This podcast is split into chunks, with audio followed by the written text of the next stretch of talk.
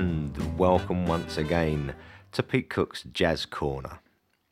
In this episode, episode number 24, I'd like to take what we learnt in the last episode, where we looked at taking the concept of guide tones a little further, and I'm going to develop that idea such that we can use that concept in a much more advanced way to find such things as really good lines through changes that you can use as part of your improvisations or if you're arranging you can use them for maybe backings for solos or stuff like that but most importantly what you should get out of today's podcast if you spend some time studying the stuff that I'll show you today is that you will get some understanding of how what I call the pretty notes relate to one another. Now, as in the last podcast, I strongly suggest that you actually listen to today's podcast looking at the accompanying PDF lesson guide, which you can download from the appropriate podcast page at my website, which is www.petecooksax.com. So I'll just pause briefly while you do that. Okay, that was a brief pause, and uh, let's get right down to it. Essentially, what we're going to look at today is extending the concept that we looked at last time. If you remember, we decided that fifths and ninths in chords behave in much the same way as the thirds and sevenths do. What I'd like to do today is look at what happens if we use fifths and ninths and or extensions around the fifth and extensions around the ninth. What will happen is that we'll get some very colourful lines going on. Now, what exactly do I mean by extensions around the fifth and extensions around the ninth? Well, if you think about it, the extensions around the fifth will be 11, sharp 11, flat 13, and natural 13 and those extensions around the ninth will just be sharp 9 and flat 9. So you can see from that we've actually got an awful lot of notes to play around with now rather than just the fifths and ninths. Now it's very important that before we actually hear and see this in action, you make sure that you do fully understand what I've just said to you. So I'll run it by you one more time. We're now going to uh, add to our fifths and ninths option extensions around the fifth, extensions around the ninth. The extensions around the fifth will be 11, sharp 11, flat 13, and natural 13. And the extensions around the ninth will be flat 9 and sharp 9. I hope you've got that. If not, just go back and review the last 30 seconds or so um, and then come back to us. Now, the first example on the uh, PDF guide, you'll see there are now three staves per system.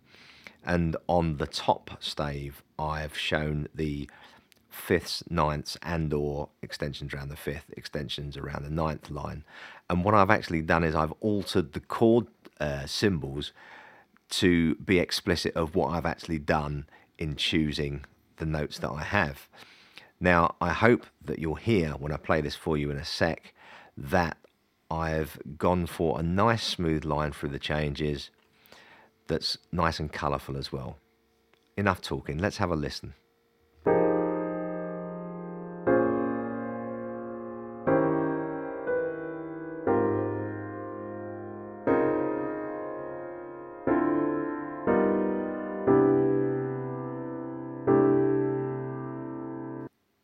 Well, I hope you've seen from that, or rather more importantly, heard from that, that the lines through that chord sequence were indeed quite slick and smooth. You'll certainly see that if you uh, analyze what's going on on the written out part.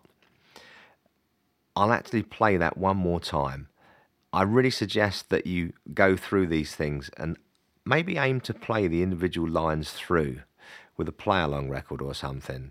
And that way you'll really start to develop some understanding of how these notes relate to one another. Anyway, here we go again with the same example.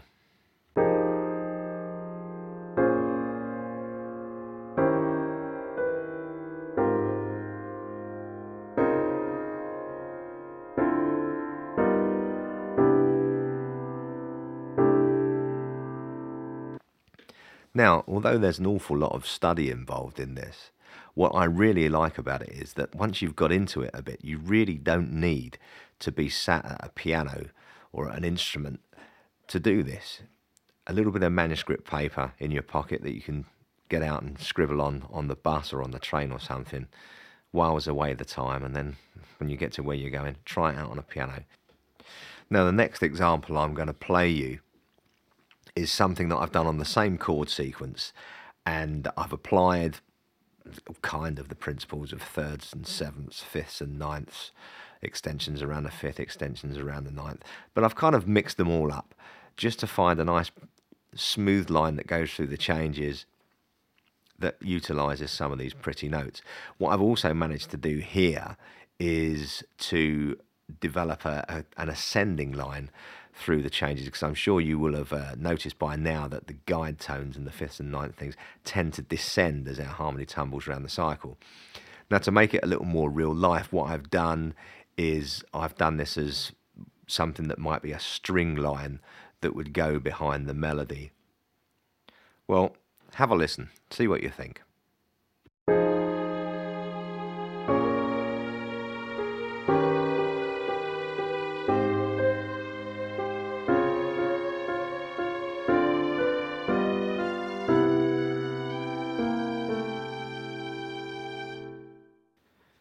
You'll notice on the written out part that we've now got four staves per system and uh, again I've written the basic chord symbols above the guide tone stave and the suggested sound above the string line in this case.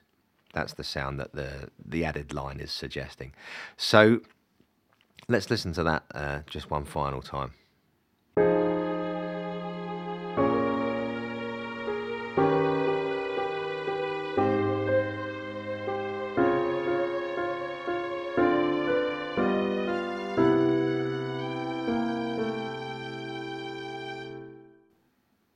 Okay, there you go. That's just about where I'd like to leave it for today.